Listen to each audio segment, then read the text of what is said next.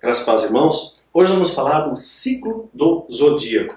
Afinal de contas, os astros têm alguma influência na nossa psique? Os astros podem influenciar a nossa vida. Lembrando que uma estrela chamada de Estrela de Belém, ela anunciou o nascimento de Cristo, anunciou o nascimento de Jesus, do Messias. E os sábios daquela época, né, que eram os magos, mago aqui no contexto de sábios, eram homens eruditos, eram pessoas cultas, astrônomos, astrólogos, matemáticos, eram conselheiros de reis. E esses homens seguiram, se nortearam por aquela estrela que acabou deixando eles ali exatamente no local onde estava Jesus. Será então que os astros podem influenciar, podem nortear a nossa vida? Lembrando que existe também o efeito de maré. Né? O efeito de maré é o efeito que a Lua influencia, exerce sobre o planeta Terra, especialmente nas marés, no mar. E como nós somos 70% líquido do nosso corpo, será que isso influencia no nosso comportamento? Será que os astros têm alguma influência, já que a própria Bíblia fala do termo lunático, né? A Bíblia vai ter o termo lunático, ou seja, pessoas influenciadas pela lua. No final dos tempos, a palavra de Deus também diz que vão ter sinais nos céus, que vão pontuar e marcar o final dos tempos. Será então que nós devemos nos preocupar com esses sinais? Será que isso influencia a nossa vida? É sobre esse tema que nós vamos discorrer hoje. Eu espero que o Espírito Santo me capacite, me dê luz, me dê sabedoria é, para poder trazer essa mensagem para você. Acho que luz vai dar, né? Porque essa blusa está refletindo bastante luz. Foi ideia da Isabela, a camiseta que eu comprei para o casamento do, né, do Francisco e da Natália. Tem que usar, né, gente?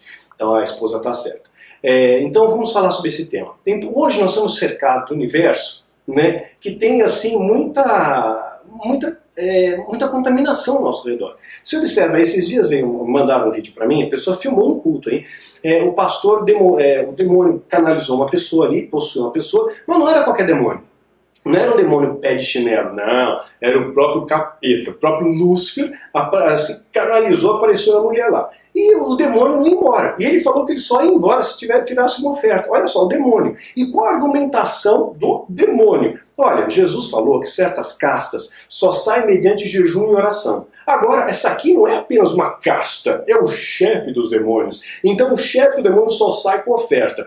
Então, quer dizer, recolher uma oferta para o demônio ir embora. Quer dizer, para ir embora com a sacola cheia, mas a oferta não foi para o demônio, foi para o pastor. Então, quer dizer, era uma coisa estranha. Esses dias chegou aí também, é, para mim, uma imagem real, não é piada. Só isso eu falo, parece piada. Vezes você está assistindo esse vídeo está fora do Brasil. Dizer, não, isso não é possível, Daniel. É possível, infelizmente é possível, e seria até cômico se não fosse trágico. Teve aí, mandaram para mim uma imagem de um motel gospel, motel gospel, administrado por um pastor. E ainda tem embaixo lá, compareça às nossas reuniões na igreja. Ainda tem o endereço da igreja, as reuniões, os horários ali. Motel para crente. Quer dizer, cada vez mais o mundo está mais presente nas igrejas. Só falta criarem aí, como disse muito bem o meu amigo Wilson, um inferno gospel. Só está faltando um inferno gospel. Ele já está tendo tudo. Então, no meio de todo esse secretismo, toda essa dessa bagunça, como é que nós vamos extrair o que é importante? Vamos extrair o que é importante. A gente tem que se pautar no que é importante. No vídeo passado, eu falei sobre o Santo Grau, e a minha, a minha ênfase não é falar e discorrer a respeito das lendas. Lenda não muda a sua vida. Folclore não muda a sua vida. Verdade muda, verdade te liberta. Né? Então eu poderia falar de tantas coisas, eu poderia pegar e falar da poção mágica do Asterix, né? do desenho do Asterix, era baseado numa lenda, né? que os celtas desenvolveram uma poção mágica que demandava muito poder ao seu exército ali, né? Então, é uma lenda. É como se eu falasse da lenda do Saci Pererê, ou como se eu falasse da pedra filosofal, né, tanto procurada pelos alquimistas. Embora essas lendas sejam interessantes, eu gosto de estudar como conhecimento, mas eu não vou perder meu tempo num vídeo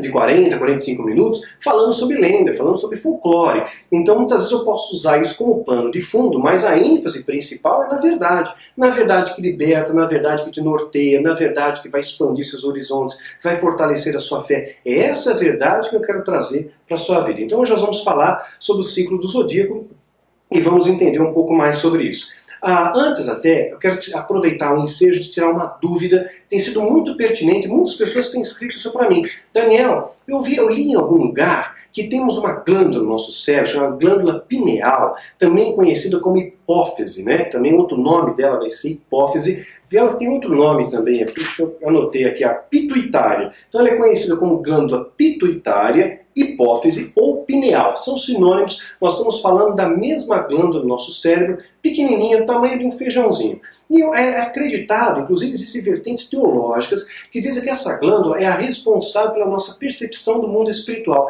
É como se fosse uma antena espiritual que Adão tinha e usava plenamente os seus poderes e via o mundo espiritual. Com o afastamento de Deus, né, o homem usa menos o seu cérebro, usamos 10% no máximo do nosso cérebro, e nós deixamos de ativar uma série de partes do cérebro, inclusive uma boa parte da glândula pineal. Essa é uma teoria, muitas vezes abraçada por alguns teólogos. Olha só a coisa que não vai. E aí o que acontece?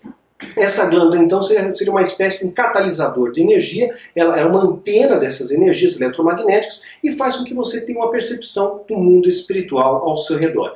Isso é verdade? Né? Até tem um livro do Otmani chamado O Poder Latente da Alma. E esse assunto é bastante abarcado, bastante é, estudado na, nas seitas ocultistas. Quando eu fazia parte do engano, do satanismo, era bastante estudado esses mecanismos do cérebro para perceber o mundo espiritual. Então nós sabemos que o nosso cérebro é, nós não usamos todo, todo ele, máximo 10%.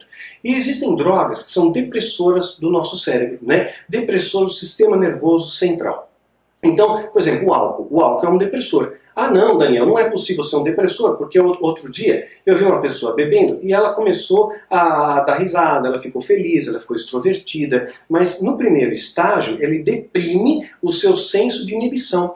Né? Então ele deprime o senso de inibição. Então faz com que a pessoa fique mais extrovertida, mais falante. Quando a pessoa continua bebendo, ela entra num estado mais de depressão, fica afundada, como diz a medicina. Ela fica afundada ali. Ao ficar assim, afundada, ele vai ter uma, uma coordenação motora prejudicada, né? os seus movimentos vão estar mais a sua voz fica embargada. E se ele continuar bebendo, ele entra num coma alcoólico. Então ele entrou no estágio de depressão do seu sistema nervoso central. Existem drogas que estimulam, fazem o oposto. Eu não estou falando aqui da cocaína, da heroína, que são também estimulantes, mas existem poções que são preparadas em automagia em seitas. Na Irmandade, por exemplo, faziam uma poção né? É, eu não vou, claro, dar receita disso, não vai ser edificante para você, mas uma poção, e essa poção dizia que poderia expandir os seus horizontes da sua mente, ia, ia é, destravar partes do cérebro que estavam lacradas, que Deus fechou pelo afastamento de, do pecado original, do afastamento de Deus através do pecado original. Então, esses lacres eles seriam rompidos, quebrados, mediante essas poções que vão estimular partes do cérebro que a gente nem sabe que existe, e com isso você ia perceber melhor o mundo espiritual ao seu redor. Para a gente entender se isso aí tem, tem valência, se é importante ou não, se é verdade ou mito, se é fato ou boato, é importante entender uma questão.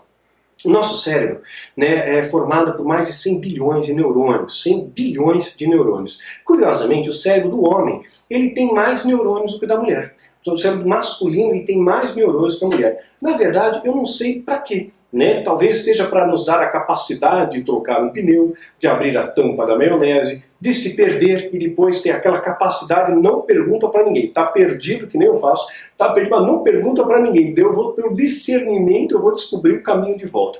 Então, o cérebro do homem ele tem mais neurônios. Mas é interessante que o cérebro do homem funciona dessa maneira. Ele funciona em compartimentos, em caixinhas. Então o homem tem uma caixinha para pensar no filho, uma caixinha para a esposa, uma caixinha para o trabalho, uma caixinha para os seus estudos. E ele pensa uma coisa de cada vez. Né? E o homem tem uma, uma caixinha que é vazia.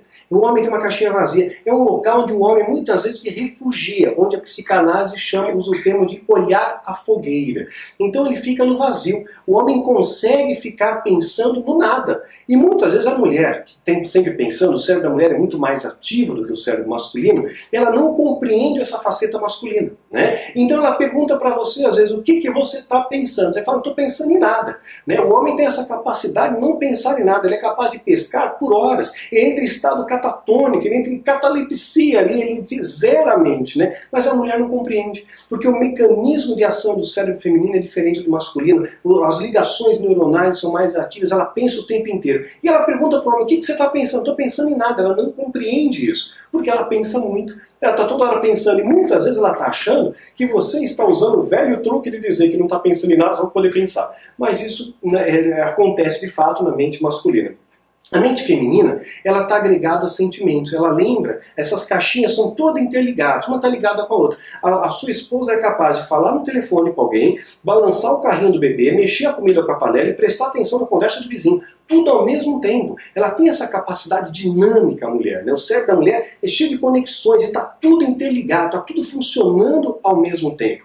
E está ligado às emoções. Ela lembra, a lembrança do cérebro feminino, ela sempre linka com emoções. Isso faz com que você preserve melhor a memória. Então, por exemplo, vamos supor que você chegou em casa, o homem chegou em casa, a sua esposa trocou as plantas, é, as flores do vaso. Ou ela mudou o tapete de lugar. Ou de repente ela fez a sobrancelha e mudou a cor das unhas. O homem entra, ele percebe.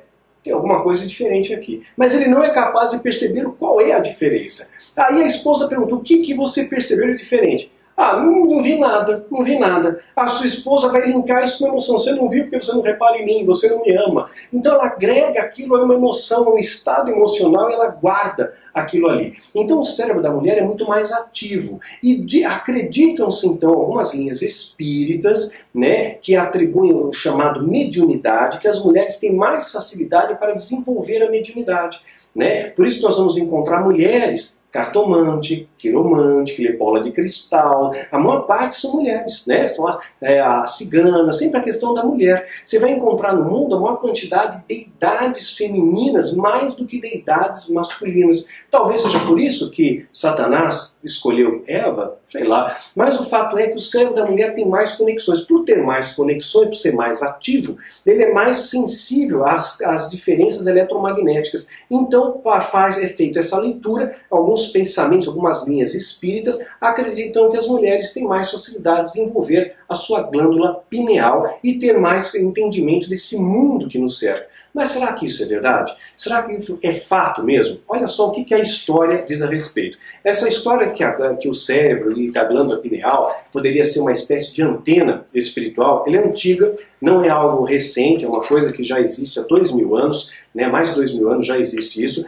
Os indianos chamam de terceiro olho, vai ser o chakra do terceiro olho, ou vai se representar o sexto sentido. O que seria esse sexto sentido? Uma percepção extrasensorial, além dos seus sentidos naturais. Temos cinco sentidos naturais, então o sexto sentido seria essa percepção extrasensorial. Então nós enxergamos, por exemplo, do vermelho ao violeta. Os comprimentos de onda luminosa vai do vermelho ao violeta. Você não enxerga ultravioleta e também não enxerga o infravermelho. Nossa capacidade auditiva também é limitada. A gente enxerga, houve determinados comprimentos de onda sonora. O ultrassom, por exemplo, nós não enxergamos, não, não ouvimos. Então não escuta o ultrassom. Então nós temos uma limitação. Então quando o seu cérebro é ativado, essas áreas do cérebro são ativadas ou por um estímulo externo, por uma droga, ou por outros estímulos e técnicas meditação, etc. e tal, são ativadas, você ativou o chamado sexto sentido. É assim que algumas linhas esotéricas acreditam. Não estou dizendo que é assim que o cristão acredita, que é isso que você tem que acreditar. Eu estou expondo para que você entenda macro essa dinâmica. Né? Então você expande o sexto sentido. Então essa questão da glândula pituitária, que o cérebro seria uma espécie de antena, havia alguma parte do cérebro, um recôndito do nosso cérebro que seria uma espécie de antena para o mundo espiritual, é bastante antiga, remonta a dois mil anos. Em 1640, o filósofo e matemático francês René Descartes, eu não sei se a minha pronúncia está certa, tá? Eu acho que seja Descartes, né? É, ele acabou afirmando o seguinte: Descartes acabou afirmando o seguinte: existiria no cérebro uma glândula que seria o local onde a alma se fixaria intensamente. Segundo então a leitura desse pensador, desse matemático, desse filósofo, haveria uma área do nosso cérebro onde a alma se alojaria, onde a alma estaria presente ali. Essa é uma ideia. E em 1943 foi lançado um livro, um livro espírita, supostamente psicografado inclusive pelo Chico Xavier, onde esse espírito, essa alma do além, acabou afirmando que essa parte do cérebro era a glândula pituitária. Ele afirmou e com isso ganhou uma grande notoriedade e foi abraçado por muitas linhas espíritas. E houve posteriormente um pesquisador alemão que acabou fazendo algumas pesquisas e chegou à conclusão que essa glândula seria um grande transdutor de energia, né? ou seja, um captador de energia eletromagnética. Lembrando que os anjos, eles detêm uma energia. Né? Quando Daniel ah, teve aquela, aquele anjo presente com Daniel, que ele ora por 21 dias, aparece o anjo ali, ele, a presença angelical foi tão forte que ele se desfaleceu, ele perdeu as forças, ele caiu. Né? Então aquela carga eletromagnética fez com que ele reagisse daquela maneira. O anjo traz pão e traz água para Elias no deserto. Como é que ele trouxe? Ele deve ter talvez materializado pão e água. Então ele usou da sua energia. Lembra que matéria é energia condensada, teoria de Einstein, né? Então talvez ele tenha materializado aquilo ali. Né? Como é que Jesus multiplicou os peixes? Que força que Jesus utilizou? Como é que nós, como é que a física poderia explicar isso? Houve uma materialização daqueles peixes, né? Multiplicou os peixes. Então determinadas energias atuantes ao nosso redor aqui. Então essa glândula né, no cérebro seria captadora dessas energias, as entidades, então, sendo portadoras de energias de campos eletromagnéticos, eles estariam lançando a sua carga de energia para essa glândula pituitária ou hipófise, né, e, e, essa glândula ela ricocheteia essa energia. Então, ela pega, absorve energia e ela demanda energia para outros pontos do cérebro. Então, se for uma área ligada à visão, você vai ter a visão. Se for uma área ligada à audição, você escuta. Né, você está ativando dados extra extrasensoriais, além dos seus sentidos. Se for algo ligado ao olfato, ao tato, você vai sentir o cheiro, vai sentir a, textura. Então isso vai, vai expandir a sua, sua sensibilidade espiritual, segundo essa teoria, segundo essa vertente. Né? Então, muito devagarinho para que você não, não se perder. Então, então, essa glândula, ou essa área do cérebro, absorve energia, né, é, é, é, dissemina energia por áreas do cérebro, lembrando que tem áreas que a gente nem sequer sabe que existe, a gente não usa, e acaba dando sensações visuais ou auditivas. O que, na verdade, é responsável a glândula hipófise, né? Ah, pra, cientificamente falando, ela, ela segreda, secreta é, hormônios né, que vão para glândulas-alvo. Então ela é responsável por secretar, secretar hormônios é, de crescimento, do ciclo menstrual, é, da sexualidade, da, da, área adrenérgica. Então ele é responsável por isso. Se houvesse alguma alteração nessa glândula, nós teríamos um, um distúrbio né, fisiológico. Você teria um distúrbio de crescimento, teria um problema de tiroide, enfim, ia causar um colapso no seu corpo. Então, o estímulo dessa glândula só ia causar um colapso, ela não ia expandir a sua capacidade espiritual. Um outro ponto importante, foram feitas experiências mais recentes, vamos colocar agora a base científica correta para você não ficar com essas ilusões, não ficar com, ah, disse, li, eles acham, eles pensam. Vamos ver o que a ciência fala. O que eu acho que é mais plausível. Fizeram uma experiência em laboratório, colocaram um capacete em várias é, cobaias, né, várias pessoas que se propuseram a participar desse experimento, um capacete de eletrodos e o cérebro foi estimulado. Esses estímulos eletromagnéticos no cérebro fez com que as pessoas tivessem a percepção auditiva, eles escutaram coisas, eles viram, eles sentiram cheiros, eles sentiram presenças e não tinha nada. Era um ambiente controlado, era um ambiente de laboratório, estava sendo filmado, não tinha ninguém do lado. Não teve demônio, não teve encantamento, não teve ritual, não tinha presença espiritual nenhuma, mas eles sentiram isso, porque o cérebro foi estimulado em determinadas áreas e deu essa sensação. Então isso invalida a minha percepção espiritual? Não. Significa que os anjos, como eles são dotados de uma carga eletromagnética, o seu cérebro faz assim a leitura, ele percebe essa carga e ele reage àquela carga. Da mesma maneira as entidades o que nós não podemos atribuir, no caso aqui, à glândula pituitária, mas talvez ao cérebro como um todo. Então eu interpreto da seguinte maneira, que Deus ele fez o nosso cérebro para perceber inclusive o mundo espiritual, porque a gente vê isso na Bíblia. Né? A gente vê Abraão, vem dos anjos, a gente vê Jacó, vem dos anjos, a, a gente vê muitas manifestações angelicais, a Bíblia, experiências sobrenaturais na palavra de Deus, Deus falando através de sonhos. Então, é claro, nosso cérebro é equipado para perceber, entender e compreender a linguagem que Deus usa para nós. E o demônio procura apenas perverter e deformar esses valores e contaminar esses valores. Essa é a questão aí, mas não tem nada a ver com a glândula pituitária, tal hipófise, não tem nada a ver com isso. Então qual é a blindagem que a gente tem que ter? 1 Coríntios 2,16 porque quem conheceu a mente do Senhor para que possa instruí-lo?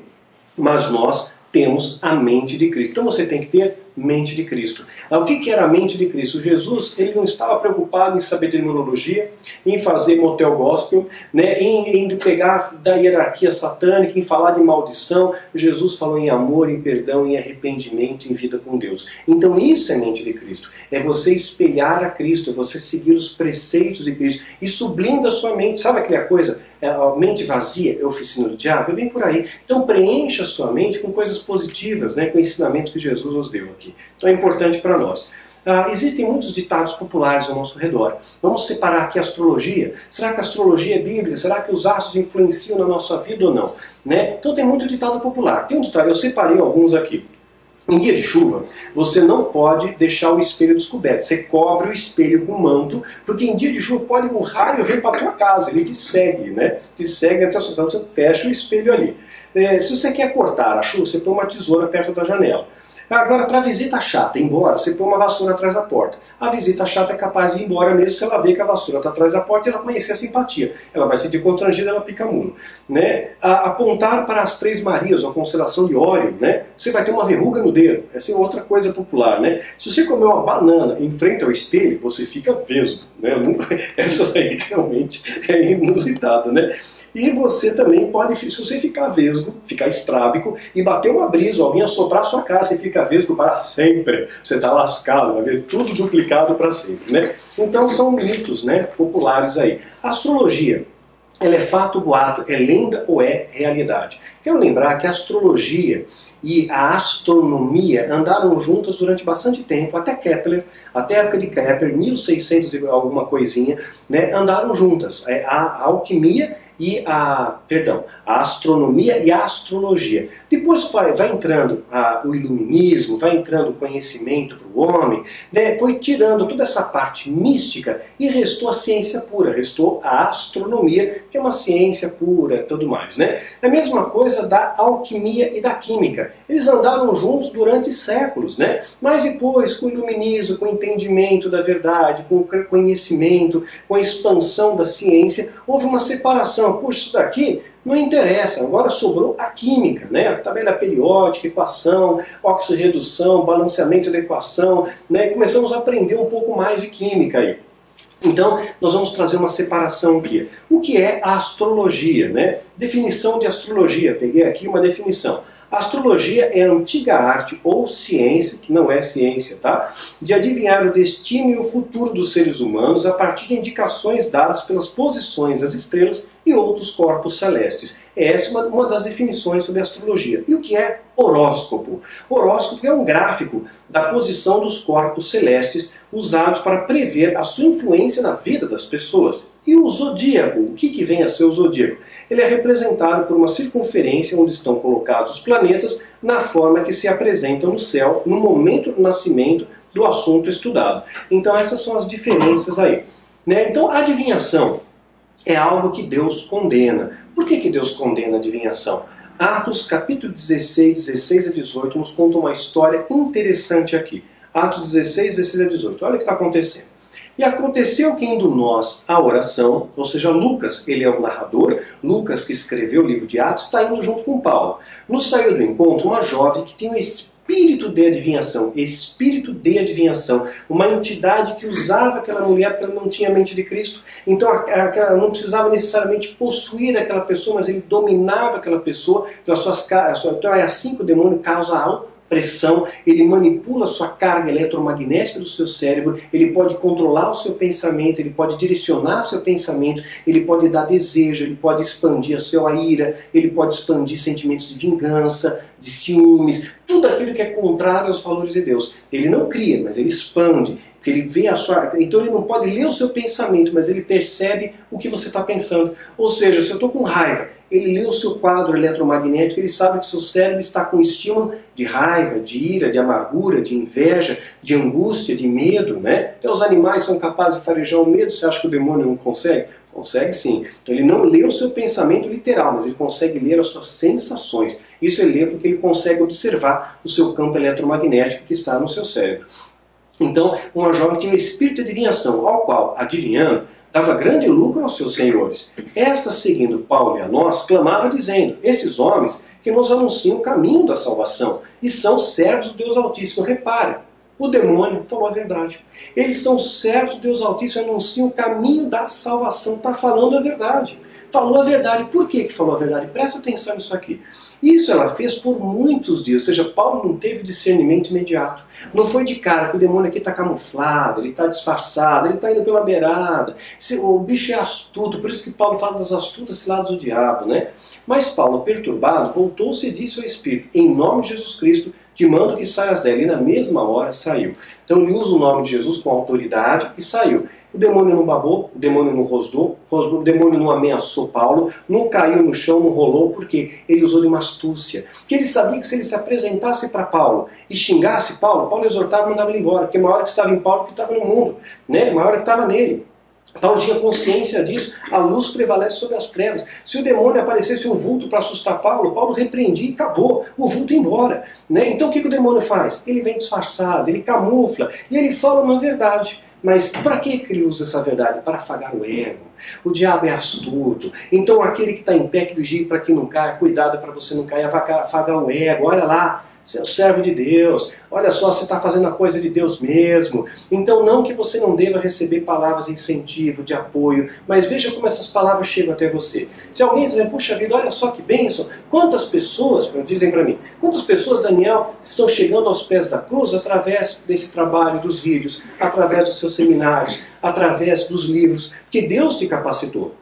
Assim é uma coisa, né? Agora, se alguém dissesse para mim, olha Daniel, que poder que você tem, puxa vida, quando você fala as pessoas caem, olha só o seu poder de oratório, olha como, como, como, como você é poderoso, como você puxa público, se falar que vai, você enche um estádio, Daniel. Ó, você tem poder para encher um estádio. Ah, é vaidade. Aí é o diabo usando a pessoa para tentar mexer com vaidade, para tentar mexer no seu ego. Não foi assim que o diabo se apresentou para Adão e Eva? Você quer ser como Deus? Você quer poder, você quer saber o que Deus está pensando, você quer ser como Deus, ele oferece isso. Ele está oferecendo ali algo para afagar o seu ego, ofereceu para Davi, ofereceu para Salomão, ofereceu para Adão. Você acha que não vai oferecer para você? Ele oferece. Essa maçã é oferecida para nós diariamente, maçã aqui na alegoria, tá? Oferecida para nós todos os dias, né? Com, com, através de oportunidades, de passar perna em alguém, de levar vantagem. Olha, ninguém está vendo, faz isso que ninguém está olhando, olha como você é bom. Eu conheci muitas pessoas, meus irmãos irmãos. Muitas pessoas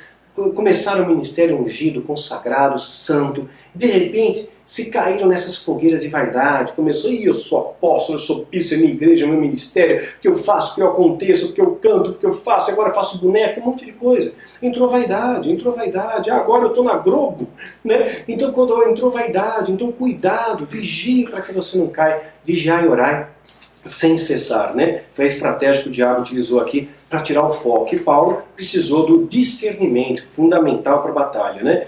Então, a adivinhação ela é condenada nas escrituras, tá? Levítico 19, 26. Não comereis coisa alguma com sangue, não agoureis e nem adivinheis. Então a Bíblia é contra a adivinhação, né? Não importa a ferramenta é diferente de revelação. Revelação, o profeta recebeu a revelação de Deus, ele vai te apontar o caminho. A adivinhação, ela não depende de Deus. A adivinhação depende de outros subterfúgios que não são, de, não, não são divinos. Não tem anuência, chancela de Deus. Isso é adivinhação, né? Essa é adivinhação. Você depender das cartas, depender dos astros, isso é adivinhação. Você não está dependendo de Deus. Então a adivinhação é diferente de revelação, tá?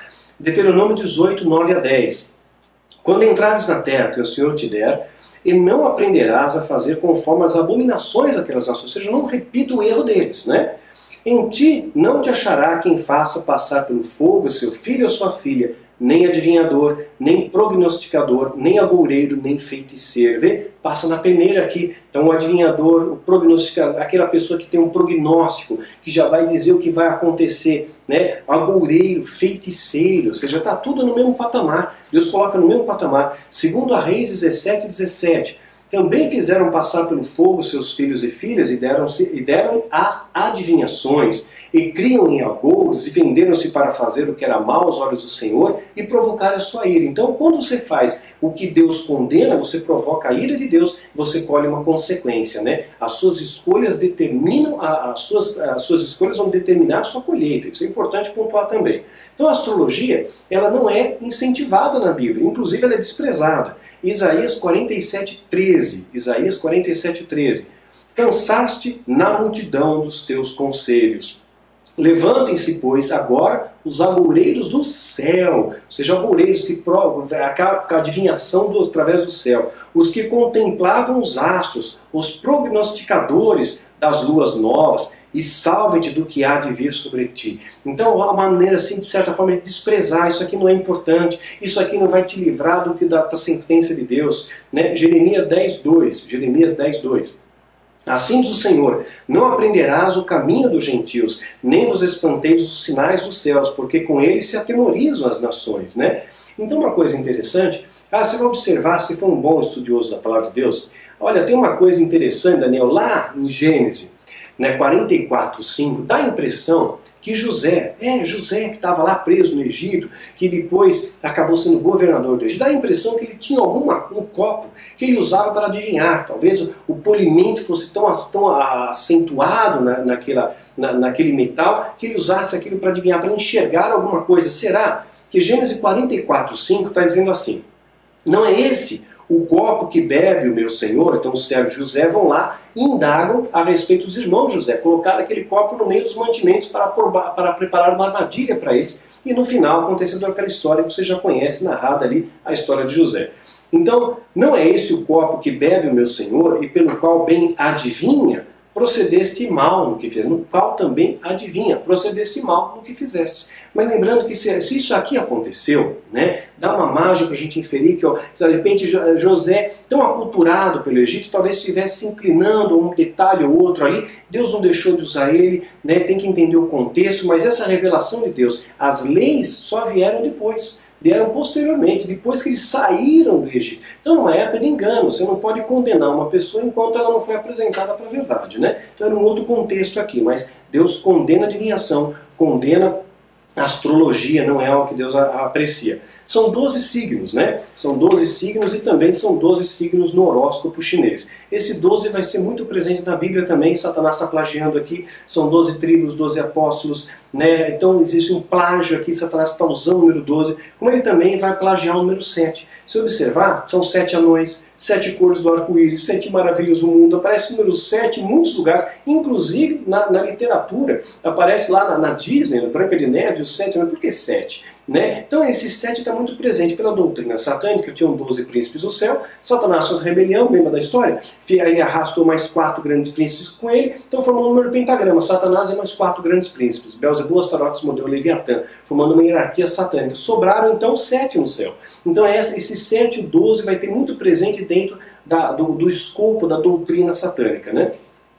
Ah, interessante aqui que o nascimento de Jesus vai aparecer ah, uma estrela aqui. Vai aparecer mais Lucas capítulo 2, de 8 a 20. Eu vou ler só uma parte. Ora, naquela mesma comarca de pastores estavam no campo e guardavam durante os vigílias da noite o seu rebanho. Eis que o anjo do Senhor veio sobre eles e a glória do Senhor os cercou de resplendor e tiveram grande temor. E o anjo lhe disse, não temas, Pois eis aqui vos trago novas de alegria, que será para todo o povo, pois da cidade de Davi vos hoje nasceu o Salvador, que é Cristo, o Senhor. E o anjo então vai dar direção para eles ali, está dizendo que nasceu o Messias. Já em Mateus, esses, esse mesmo grupo de pastores vão, vão ser representados por magos, que são sábios. Né? Na verdade, sábios eram pessoas conselheiros dos reis, eram pessoas astrólogos, conhecidos, né? conhecimentos de astronomia. E eles então vão, vão chegar a seguir a estrela de Belém. existe um estudo que foi feito por Kepler Kepler fez um cálculo que provavelmente no ano é, 6 a.C. houve uma conjunção entre Júpiter e Saturno,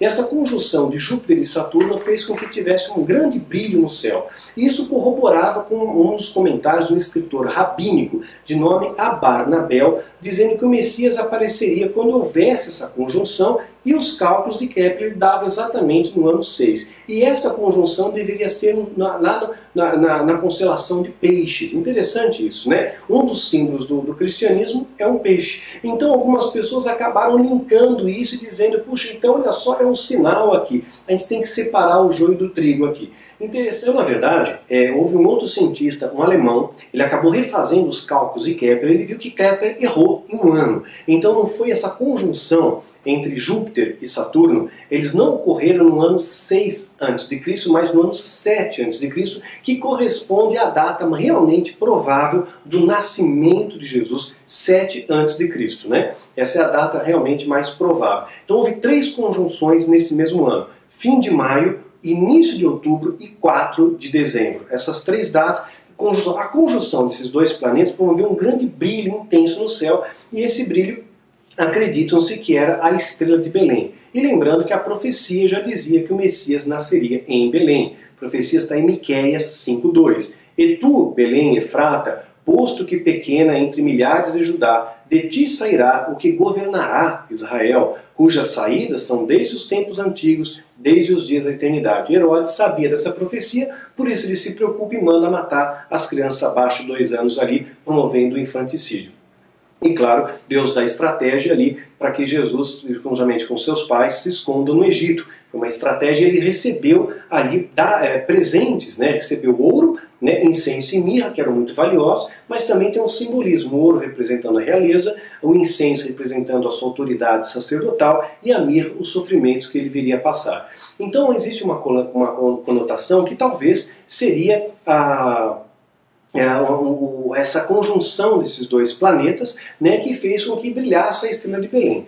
Eu, particularmente, não acredito nisso, porque diz que a impressão que nós temos quando se lê as escrituras sagradas é que essa estrela se movia. Então eles seguiram essa estrela que aparentemente se movia. Eu acredito que era uma presença angelical. Como nós vemos ali no Evangelho, né, que fala que os anjos apareceram e avisaram, né, depois um outro que eles seguiram, mas eu acredito que os anjos ah, brilharam ali, usaram da sua luminosidade, trouxeram do seu sobrenatural para guiar aqueles homens até o Messias, para que aqueles presentes lhe fossem entregues e ele, com aquele recurso, pudesse chegar, então, ficar escondido no Egito dentro do prazo determinado por Deus.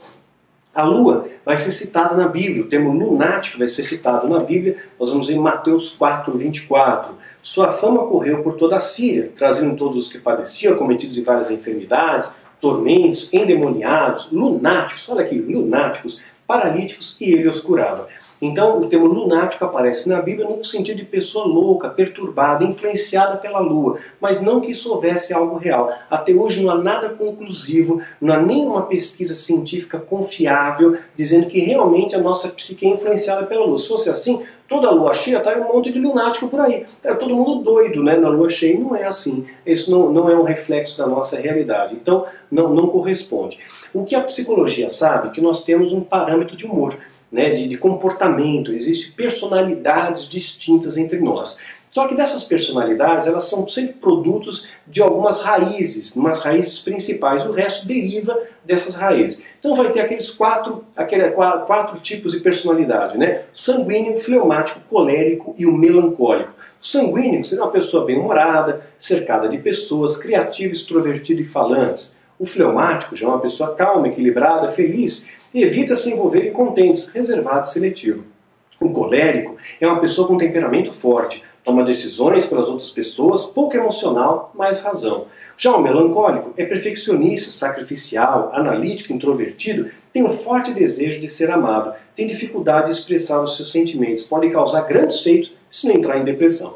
Então esses aí são os comportamentos padrão que a gente acaba tendo. Claro que aí derivam, série, desse daqui deriva uma série de outros aí.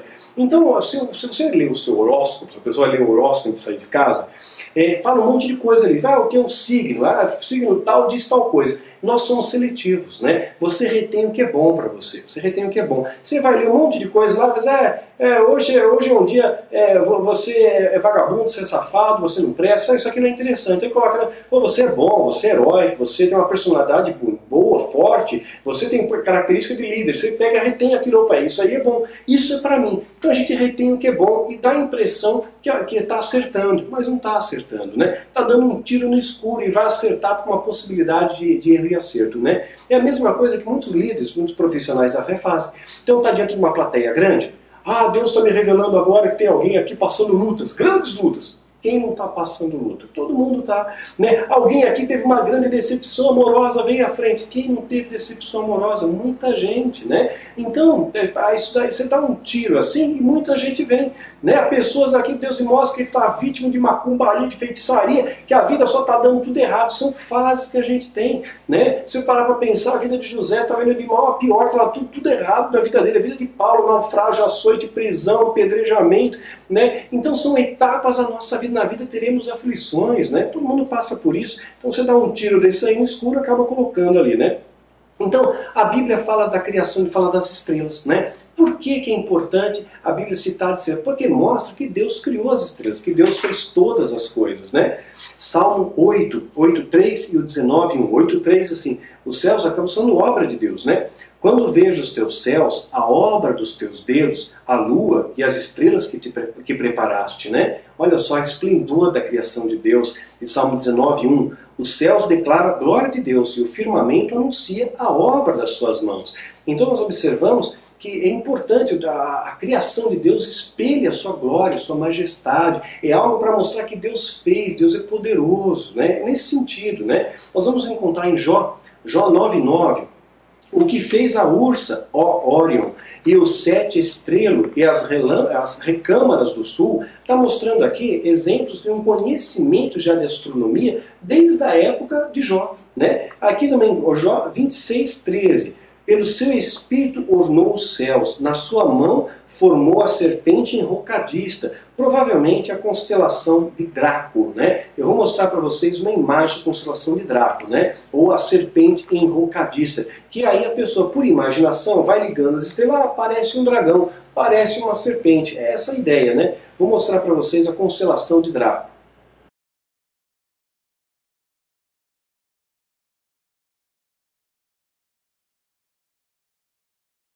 Jó 38, 31 e 32. Tu poderás ajuntar as delícias do sete esteiro ou soltar os cordéis de Órion, né? Nós vamos ver também a constelação de Órion, que é a popular Três Marias, que é uma que, a, que na verdade os egípcios acabaram tentando reproduzir na Terra, fazendo as três pirâmides Queops, Kéfera e Miquerinos, mais ou menos como espelho do céu, constelação de Órion, já citada na Bíblia, Órion. Dá uma olhada em Órion. E também Jó 38, 32, ou produzir as constelações a seu tempo e guiar a ursa com seus filhos, está falando aqui da constelação da ursa maior, né? Dá uma olhada na ursa maior. Na verdade, é, são, é, são simbolismos. A pessoa olha e junta as estrelinhas aparece um urso, né? Aí acabou achando que era uma ursa em vez de urso. Então dá uma olhada aí no que foi mostrado.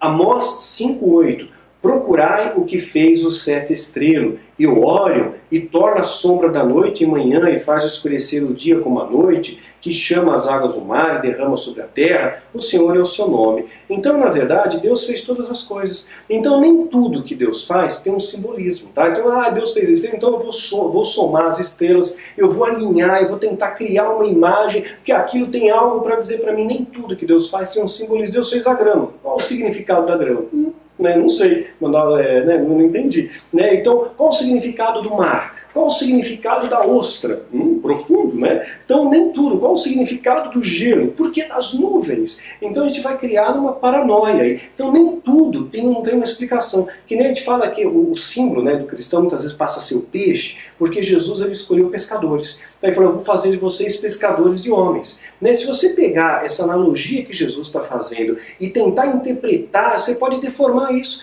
Ah, pescador, o que é a pesca? Você está enganando o peixe. Né? Você vem com o anzol, que vai lancetar ele, vai machucar ele, vai levar ele para a morte, você camufla aquele com uma minhoca com uma guloseima que o peixe gosta, né? aí o peixe vai, vai ali achando que vai encher o barrigão com a minhoca e você mata ele e você come ele. Quer dizer, ele pensou que ia, ia comer e acaba sendo jantado. Né, ou sendo almoçado, quer dizer, o peixe se estrepou. Então, quer dizer, parece que o cristianismo está usando de um subterfúgio errado. Então, se você pegar texto fora de contexto, tentar criar uma interpretação para cada coisinha, você vira uma bagunça. Tem, o que tem interpretação bíblica, a Bíblia mesmo se interpreta. Ela mesmo mostra o significado e a que veio, né? É, essa é a questão que a gente tem que ter. Então, a, a, nós sabemos que a, a palavra de Deus diz que os céus eles reproduzem muitas coisas. Qual o significado? Gênesis 15, 5. Então levou para fora e disse: Olha agora os céus, e conta as estrelas, se pode contar. E disse-lhe: Assim será a tua descendência. Então Deus está usando as estrelas aqui como um exemplo. Olha, eu vou fazer a tua descendência assim, eu vou multiplicar. Abraão dessa maneira, né? Então há um contexto aqui, né? Isaías 13, 9 a 10. Eis que vem o dia do Senhor horrendo com furor e ira e ardente, para pôr em terra em assolação e dela destruir os pecadores, porque as estrelas do céu e as suas constelações não darão a sua luz, e o sol escurecerá ao nascer, e a lua não resplandecerá a sua luz. Está mostrando sinais dos céus que vão, vão trazer, vão trazer evidências para a vinda de Jesus, o momento do final dos tempos. Joel 3,15 também fala: o sol e a lua se enegrecerão, e as estrelas retirarão o seu esplendor. Então a Bíblia deixa muito claro aqui que sim, são sinais, mas você não pode pegar as estrelas e transformar isso no horóscopo, num zodíaco e achar, em vez de consultar a Deus, consulta o horóscopo, né? Quer ver a base bíblica? Eu quero dar isso para vocês. Gênesis 41, de 14 a 37, vai nos contar aqui a história de José, que vai interpretar os sonhos de Faraó. José, ele, tinha ele conseguiu interpretar sonhos que os, os magos, os feiticeiros, os astrólogos de Faraó não conseguiram interpretar. José, pela capacitação de Deus, Deus interpretou. Não foi o astrólogo que conseguiu, não foi a observação dos astros, não foi a adivinhação que conseguiu, foi Deus. Então você tem que depender de Deus, não dos astros. Tem que depender de Deus, não do, do, do signo. Depender de Deus e não da astrologia, do horóscopo, né, da, da adivinhação, da carta de tarô, da, do runas, do búzios. Dependa de Deus. Deus ele vai te dar o caminho certo, como ele deu para José. Ele deu, deu a interpretação clara para José. Não precisou. José interpretou. Nós vamos encontrar também em Daniel, capítulo 1, verso, é, capítulo 1, 19 e 20, e Daniel 2, 27, também Daniel interpretando os sonhos do rei no primeiro, no primeiro bloco. E o rei falou com eles, entre todos eles não foram achados outros tais como Daniel, Ananias, Misael e Azarias. Portanto, ficaram assistindo diante do rei, e toda a matéria de sabedoria e discernimento sobre o que o rei lhe perguntou, e achou dez vezes mais doutos do que todos os magos e astrólogos que havia em todo o seu reino. Ou seja, o próprio rei reconheceu que Daniel era muito mais inteligente, dez vezes mais do que todos os seus astrólogos e magos e todo o seu reino, porque Deus deu sabedoria para Daniel. E olha só o que Daniel responde. Né? Respondeu Daniel na presença do rei, dizendo: O segredo que o rei requer, nem sábios, nem astrólogos, nem magos, nem adivinhos podem declarar, ó rei. Quem pode declarar é só Deus, só Deus. Então aqui eu abro um parêntese para você. É, muitas pessoas escrevem para mim, Daniel, eu tive um sonho. Me ajuda a interpretar esse sonho. E eu tenho observado uma questão. Existem padrões de sonhos, tá? Então alguém que teve um sonho nos Estados Unidos é diferente de quem sonha no Brasil, que é diferente de quem sonha na África, que é diferente de quem sonha no Japão. E mesmo dentro do Brasil, dentro da mesma nação, nós vemos padrões diferentes de sonho. Quem sonha em São Paulo, sonha diferente de quem sonha no Norte e Nordeste, sonha diferente de quem está no Sul do país. Por que isso? Porque tem muito sincretismo à nossa volta. Os nossos sonhos são expressões da sua vivência, dos seus sonhos, dos seus desejos, dos seus medos, das suas experiências, daquilo que você viveu. Então tem muito disso que é reflexo, muita coisa que é natural, que não é espiritual. Né? Então tem muito sonho que é natural. Uma vez uma pessoa falou, Daniel, eu senti uma, sonhei com uma bolinha de ping-pong que pulava em volta do púlpito, e aí que ficou pulando, pulando no, no púlpito, e de repente quicou e saiu correndo.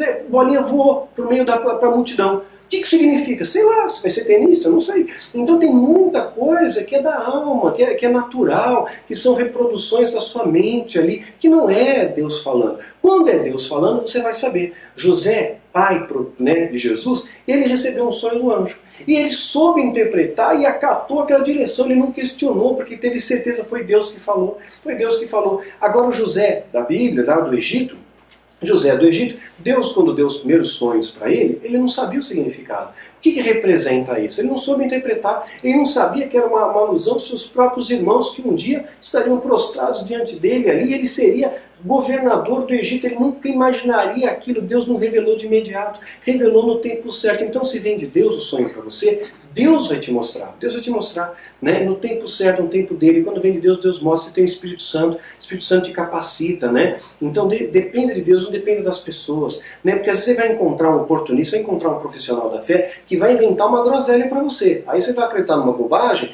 né? e vai acabar se perdendo. Então depende de Deus, não depende das pessoas. É importante. Quando Deus tem um propósito, ele te revela. Como ele revelou para José, como ele revelou para Daniel, ele vai revelar para você, porque o Espírito é o mesmo também. Então, é, isso é uma coisa importante aqui para nós, né? Ah, uma outra coisa, para finalizar aqui. Então, a astrologia, ela funciona mesmo, né? Não, não funciona. Por que, que não funciona? Primeiro, a astrologia ela foi fundamentada em, em conceitos né, estabelecidos por Ptolomeu entre o ano 90 e 168 depois de Cristo. Nessa época acreditava que o Sol girava em torno da Terra. Né? O Sol e a Lua eram conhecidos como planetas, então eles consideravam cinco planetas, conheciam cinco, e acrescentavam o Sol e a Lua como sendo planetas também. Então eles constatou, então eram sete. Hoje nós sabemos que não existem mais planetas. A Lua é um astro, é um astro natural da Terra, é um satélite natural da Terra, e o Sol né, é uma estrela. Então hoje a nossa compreensão é diferente. Então esse modelo ele já não funciona mais. Zacarias 10, 2. Porque os ídolos têm falado vaidade, e os adivinhos têm visto mentira, visto mentira. Eles viam uma ilusão. Eles acreditavam que o céu era uma espécie de telhado naquela época, né? era, era, era uma inerte. E hoje nós sabemos que todo o universo está em movimento. Como é que você pode se pautar numa previsão em algo que está em movimento, que você olha para aquela estrela, aquela estrela não está mais lá. Muitas estrelas que você olha no universo hoje já morreram, já mudou a posição, porque até a luz dela chegar aqui, ela já não existe mais. Ela já mudou de posição. Tem estrelas que estão a 20 mil anos-luz da Terra. Quer dizer, a hora que ela chegou aqui, 20 mil anos se passaram. Às vezes ela nem exista mais, você está olhando o passado, e o passado não pode prever o seu futuro, não é verdade? Então, aqui, por isso que Zacarias está dizendo 10, 2. Porque os ídolos têm falado vaidade e os adivinhos têm visto mentira, contaram sonhos falsos, com vaidade consolam, por isso segue o caminho como seguem o seu caminho como ovelhas, estão aflitos porque não há pastor. Então é importante a gente entender essa questão, né? A posição espacial também das estrelas está errada. Né? Você olha para o Cruzeiro do Sul, você olha para o Cruzeiro do Sul, você vê ali, aparece uma cruz né? mas a posição das estrelas, uma está aqui, outra está muito afastada, outra passa. Então você só tem essa percepção visual pelo ângulo que você está vendo. Então aquilo é uma ilusão, não é uma realidade, não é uma realidade. Então a astrologia é completamente furada, não tem base para nada. No que, que eu devo nortear a minha vida então, Daniel? Tiago capítulo 4, versículo 13 a 16. E agora vós que dizeis, hoje ou amanhã iremos a tal cidade e lá passaremos um ano, contrataremos e ganharemos. São os planos que muitas pessoas fazem, né? O crente ele tem uma lanterna nas mãos que ilumina o seu próximo passo só. Não dá adianta, passa cada dia o seu mal, viu? Digo-vos que não sabeis o que acontecerá amanhã. O futuro pertence a Deus, né? Porque é, o que é a nossa vida é um vapor que aparece por um pouco e depois se desvanece. Nossa passagem aqui na Terra é muito curta, né?